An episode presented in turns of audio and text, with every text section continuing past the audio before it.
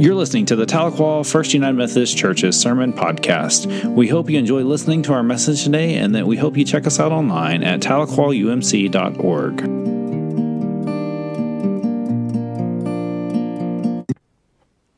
Good morning.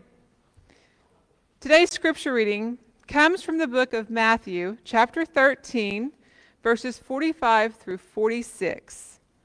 We're moving right along with our sermon series titled Short Stories by Jesus, written by A.J. Levine. Now, would you please pray with me? Most gracious God, we just come to you this morning thankful for this opportunity, opportunity to be together, thankful to be in your presence. Thankful, God, for the many, many members and many church people, many people that are out there watching listening, waiting to hear your word. May the words of my mouth and the meditations of my heart give you the honor and you the glory. All this we pray in Jesus' name. Amen. Again, the Bible reading is the book of Matthew, chapter 13, verses 45 and 46 hear these words. Again, the kingdom of heaven is like a merchant in search of fine pearls.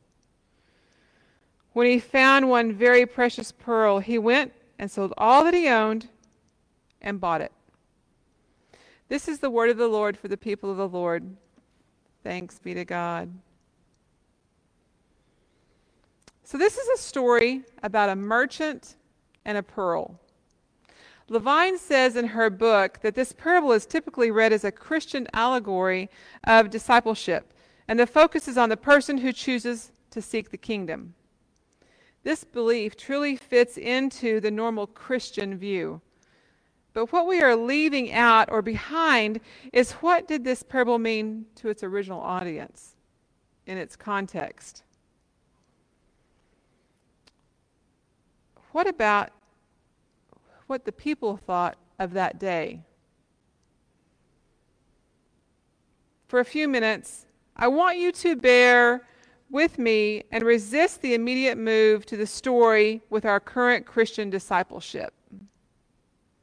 What is the merchant and the pearl saying to us about social roles and objects of value?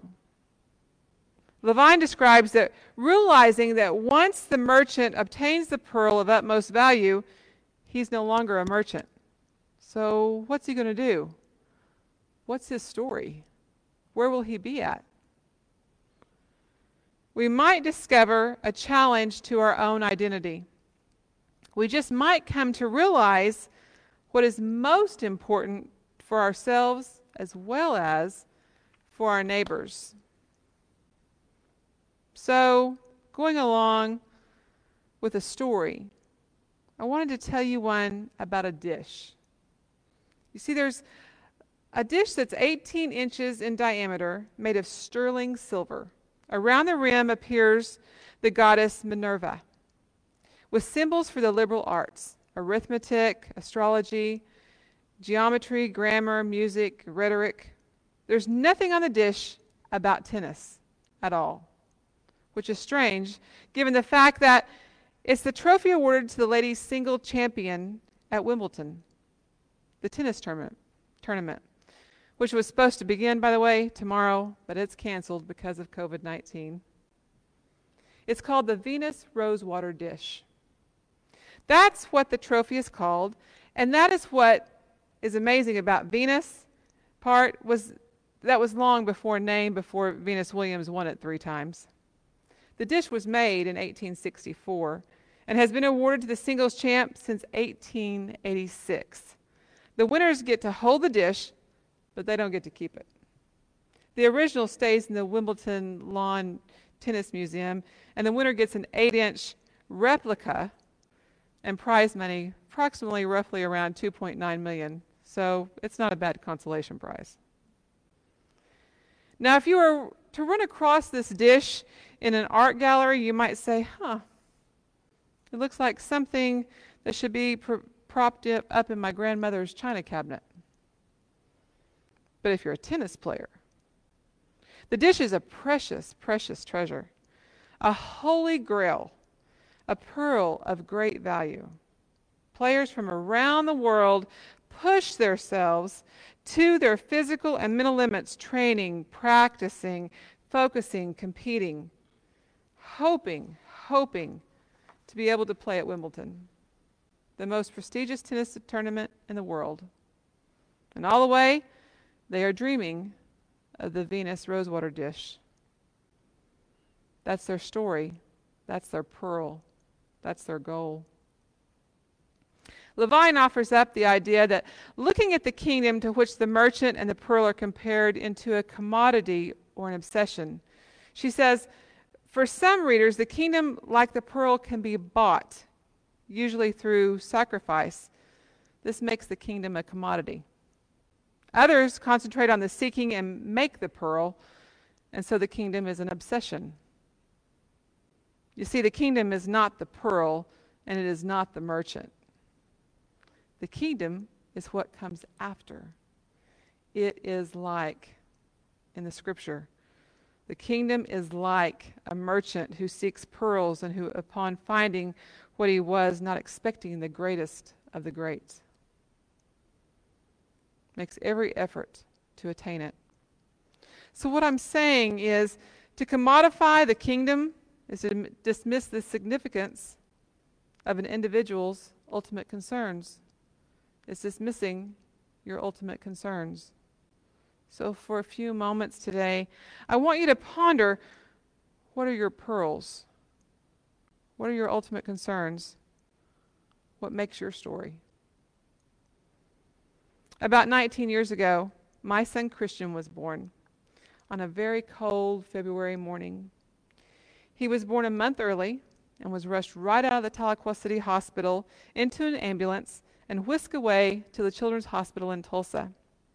His lungs were not fully developed, and he was having a terribly hard time breathing. He couldn't breathe on his own. And of course, I stayed in Tahlequah Hospital for the night, and my husband Duffy went on ahead and stayed with our son. He slept in a chair outside the NICU window. The next month was a whirlwind. We stayed at the Ronald McDonald House, right next door to the Children's Hospital, and I set my alarm every two hours throughout the night to pump breast milk and then go over and try to feed my little baby who was on all types of monitors. It was a trying time, physically, mentally, and financially. And one evening, in the lobby outside the NICU window, I was standing there looking at the baby, looking at my little son, so helpless. And, and Duffy, my husband, came up behind and was standing there with me, and I said, I was just sharing some of my concerns and ultimately the financial concerns, of the hospital bills stacking up. And I will never forget what he said at that moment. He leaned into me and he said, If tomorrow we have to walk out of here with nothing but our clothes on our backs and carrying our children, I believe I have won. That is my husband's pearl, his family. That is his purpose. That is his story. Can we measure what is of ultimate concern or value in our own lives? Deeper than that, are we willing to step aside from all we have to obtain what we want? Levine was teaching or facilitating a, a divinity cl- uh, course at River Bend Maximum Security Prison. It's where ten- Tennessee's death row lives. Her class consisted of 12 River Bend inmates and 12 Vanderbilt students. They studied the Gospel of Matthew. It seemed appropriate since Matthew contains the parable of the sheep and the goats, which talks about visiting people in prison. And when discussing this particular parable about the merchant and the pearl, Levine asked them, What is your per- pearl of supreme value? Levine tells about one student in the graduate department of religion. She spoke up amongst them. She mentioned the, the doctoral degree as her pearl. The desire for a PhD was for her irritant of sorts. She had already earned a Master's of Divinity and had planned to directly go for the PhD in New Testament. But life intervened. She married a pastor, had children, and served as a minister's wife.